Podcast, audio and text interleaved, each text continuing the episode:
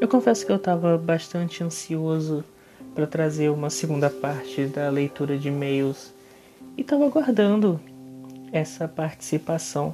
E, bom, topei com esse e-mail na minha caixa. Na verdade, esse e-mail até havia chegado antes, mas enfim, eu acabei não vendo ele, acabou passando. E me senti muito contente, obviamente não pelo contexto da história, mas pela coragem de trazer até aqui uma história que é pesada, que é complicada, mas que pode servir, pode ajudar muita gente. É o que eu penso sempre nesse programa, trazer histórias, ter essa participação, justamente porque pode ser um espelho para outras pessoas que talvez estejam passando por situações semelhantes. Eu sou Daniel Souza e esse é o Esquizofrenando. Bom, partindo da mesma dinâmica, eu vou ler e ir comentando pouco a pouco sobre esse e-mail. Já quero agradecer a si, que foi quem enviou esse e-mail para mim. Muito obrigado. Foi muita coragem. É preciso muita coragem para contar essa história. E sei, nós nos falamos, que o seu objetivo é justamente, assim como o meu, conscientizar outras pessoas e trazer um alento, de certo modo, para outras pessoas, de que é possível encontrar uma luz no fim do túnel. Então vamos lá. Me chamo Si, tenho 38 anos. Tenho depressão desde os 8 porque sofri um abuso sexual quando pequeno, ou seja, com 9 anos eu já pegava uma arma do meu pai escondido para morrer. Após isso, aos 20, tentei pular de um prédio, apesar de passar anos melhor, só tendo alguns surtos esporádicos de depressão. Aqui a gente já vê que é algo pertinente a muita gente. A depressão não à toa foi chamada doença do século, porque afeta a todos nós. Possivelmente, se você nunca sofreu disso, você conhece alguém próximo que já tenha tido algum estágio de depressão. E no caso da Si, startado por um abuso, o que também, infelizmente, acaba sendo muito comum. Muitas pessoas passam por isso na infância e isso, com certeza, deixa sequelas. Vamos lá. Depois inseri as drogas na minha vida, mas parei logo. Fiquei mais de 10 anos sem usar. Poucos surtos, mais ligados à lembrança do abuso. Eu era bipolar também, mas nunca usei medicação nessa época. Sofri um assalto específico que desenvolveu em mim a ansiedade e a crise de pânico. Fiquei 1 ano e meio só na fluoxetina, o que foi um erro grotesco, e na automedicação. Lembrando um pouco do meu caso, se eu passei por experiências que me deixaram traumas também, experiências das quais eu ainda não me sinto bem de compartilhar, mas que também deixaram sequelas, principalmente na questão de ansiedade. Eu nunca fui diagnosticado com síndrome do pânico, mas sim com ansiedade. E o seu caso acaba sendo uma amálgama de tudo isso, né? Porque traz a questão da bipolaridade, traz ainda o trauma do abuso e as sequelas desse assalto. Que, cara, com essa violência toda que a gente vive, é difícil não passar por uma situação traumática dessas, né? Eu conheço de perto casos de pessoas que foram assaltadas e que ficaram com esse estigma, que ficaram com esse estigma não, que ficaram com essa sequela mesmo de ter medo, de ter medo da aproximação de pessoas estranhas, de ter medo de motocicletas, por exemplo, porque lembravam essa situação. Então, de fato, juntando tudo isso, é um turbilhão que é muito complicado de se segurar. E a automedicação? Enquanto a gente não sabe, às vezes meio que no desespero a gente busca uma solução para aquilo. E nem sempre a ideia de pedir ajuda passa pela nossa cabeça, ou às vezes isso não tem como acontecer, porque vai variar muito de pessoa para pessoa. Só que a questão da automedicação, ela pode atrapalhar e muito. E eu utilizei a fluoxetina, mas nunca só fluoxetina, né? A fluoxetina juntamente com outras medicações, que acho que geralmente é assim que é receitado, né? Ela trabalha junto com outras medicações para ajudar nessas questões. Mas a automedicação pode ser bastante prejudicial, porque por mais que você esteja tomando, digamos, algo natural, que não vai te fazer mal, o fato de você demorar a procurar uma ajuda profissional pode te fazer mal, né? Quanto mais tempo passar, pior a situação pode ficar. Mas vamos voltar primeiro. Faleceu alguém muito importante na minha vida. Nisso já estava há 2 anos usando cocaína esporadicamente, pelos 34 anos.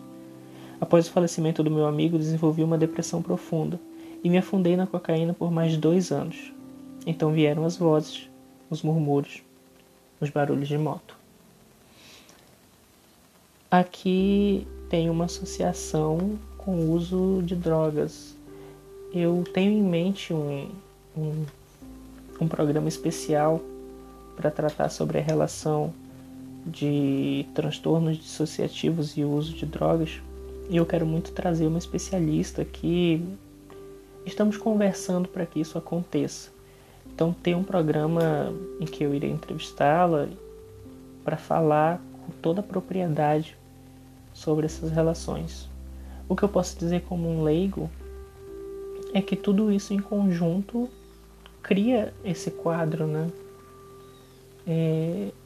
Não entrando de forma muito científica, mas a utilização de drogas e de drogas pesadas vai causar essa destruição, né?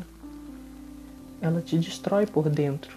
E isso faz com que toda essa situação piore, mas ao mesmo tempo é um sentimento de fuga. Não tem como você julgar. Quando o vazio é muito grande, você busca uma saída para aquilo. E às vezes a saída é essa utilização de drogas. Às vezes é essa opção mais extrema. E o que a gente vê também é todos esses traumas acumulados, né? A forma de como tudo isso foi se juntando e foi criando essa bola de neve que foi aumentando e aumentando e aumentando para chegar nos primeiros surtos, nas primeiras alucinações. Eu tive startado pela questão da depressão, né? E nesse caso, no seu caso, que você está compartilhando, que pode ser o caso de outras pessoas, é de fato a junção de muitos problemas e de muitas coisas que foram acontecendo e de muitas escolhas até chegar nesse ponto. Continuando. Eu vi um rapaz tirar uma arma e apontar para outro e dar um tiro no ar na minha frente. E o rapaz depois queria matar todo mundo que viu a cena porque ele estava drogado. Nossa sorte é que a mãe de um amigo apareceu no local e eu consegui ir embora sem ser notado. Após esse episódio, a esquizofrenia desenvolveu-se rapidamente e drasticamente. Eu já estava começando o tratamento para bipolaridade e depressão, mas tive que abandonar o remédio, pois me fazia muito mal. Fiquei 3 meses sem remédio algum, com a esquizofrenia crescendo de tal maneira que eu saía pelo quintal de madrugada com faca, não dormia, qualquer barulho me aterrorizava. Eu achava que o cara da moto ia me pegar.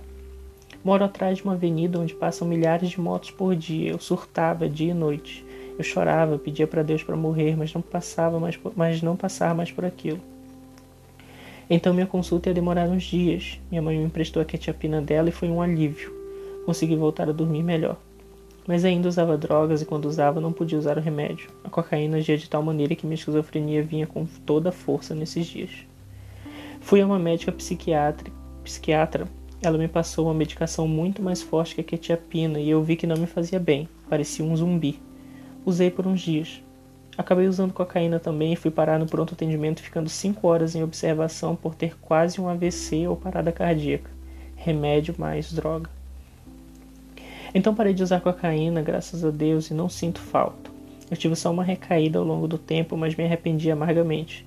Talvez pela preocupação em querer viver. Naquela maca fria, naquele quarto gelado de hospital, eu percebi que ou era minha vida, ou era toda essa loucura. Falando da questão do remédio, eu faço tratamento com quetiapina, fluoxetina, viperideno, risperidona, clonazepam. E já fiz uso de fluoxetina, já fiz uso de aldol. E a quetiapina é a medicação mais forte que eu já experimentei. Ela é muito forte. A palavra que você citou aqui, o efeito zumbi, de fato, no seu caso não foi com quetiapina, né? Foi com uma medicação mais forte. Mas eu imagino o que você tenha passado, porque com a própria quetiapina, que de fato faz bem e alivia, e é um ótimo antipsicótico, um dos melhores do mercado, mas ela causa um sono absurdo até você conseguir se adaptar e você deixa de viver normalmente, assim. E imaginar uma medicação mais forte do que isso já me arrepia, porque eu tive bastante problemas para me adaptar à quetiapina. Mas vamos lá. Eu parei de usar o remédio da médica. Tenho consulta no começo do mês e vou conversar com ela sobre o remédio. Me fazia ficar igual a um zumbi. E eu amo ler, estudar. Eu preciso estar acordada para tudo isso. Voltei a usar a quetiapina por conta própria e estou melhor, mas muito melhor. Comecei a ir na igreja. Sei que muita gente desacredita na fé da igreja de Deus, mas é o que tem me fortalecido nessa luta diária. Após cortar o remédio, nesses 5 dias sem o remédio, eu tive uma coisa bem leve de ouvir moto de novo, mas foi bem leve.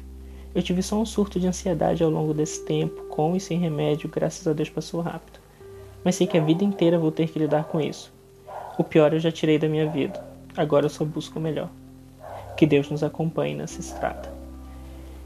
É comum na verdade, se buscar a espiritualidade, se buscar na religião, uma solução para os problemas. E eu acho super válido. Por mais que muita gente desacredite, eu acho que essa busca dessa fé faz parte de buscar algum sentido para se viver. A esquizofrenia e todas essas situações que você passou, todo esse acúmulo de traumas, eles ficam acumulados de fato, né? E fere a gente profundamente. Então ter esse reborn, ter esse recomeço que você teve, é o recado mais importante do e-mail.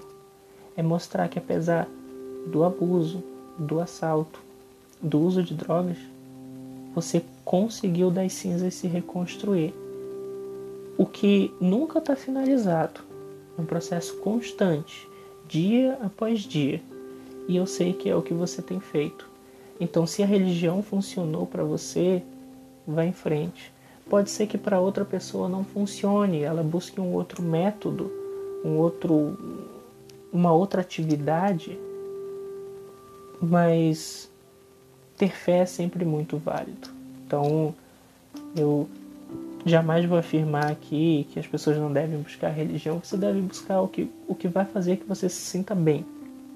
E se sentir bem para o tratamento é muito importante. É importante estar sóbrio, é importante estar limpo, é importante estar são. E se muito, muito, muito obrigado pela coragem de abrir a sua história aqui. E eu espero que ela chegue a pessoas que estejam passando por isso, ou pessoas que conhecem pessoas que estejam passando por isso. Porque a sua mensagem é muito importante. Gente, a Si passou por todos esses traumas. Eu falei com ela, pedi autorização para contar a história dela antes do e-mail, nós conversamos. E ela está se reconstruindo. Ela está limpa, ela está seguindo o tratamento e ela está bem. O que não é um estado contínuo. Sempre pode haver uma recaída, sempre pode haver um pouco de uma crise, uma mini crise, mas o importante é se manter firme. Então, novamente agradeço-se por ter mandado e-mail. Eu sei que vai servir para muita gente. Se você conhece alguém que esteja passando por algo parecido com isso, compartilhe esse programa, passa para frente.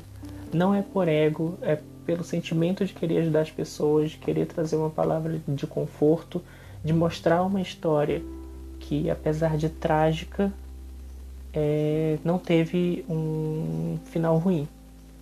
É um final constante, nunca há um ponto final definitivo, mas é possível se recuperar, se reconstruir e recomeçar depois de tantos traumas. Acho que essa é a mensagem mais importante. Bom, não esqueçam do nosso e-mail, podcastesquizofrenando@gmail.com. Façam como Si, façam como a Cíntia, que já participaram aqui do programa. Conta a sua história, manda sugestão, manda mensagem, o que você quiser. O que você quiser, manda por e-mail ou entre em contato no Instagram, @danmckagan. Eu vou colocar no post, como eu sempre coloco. Espero que vocês tenham gostado do programa. Acho que é isso. A gente vai ficando por aqui. A gente se fala nas redes sociais. E no próximo sábado tem mais Esquizofrenando. Como a gente está de quarentena, talvez esteja um programa antes. Muito obrigado por tudo. É isso. Valeu. Falou.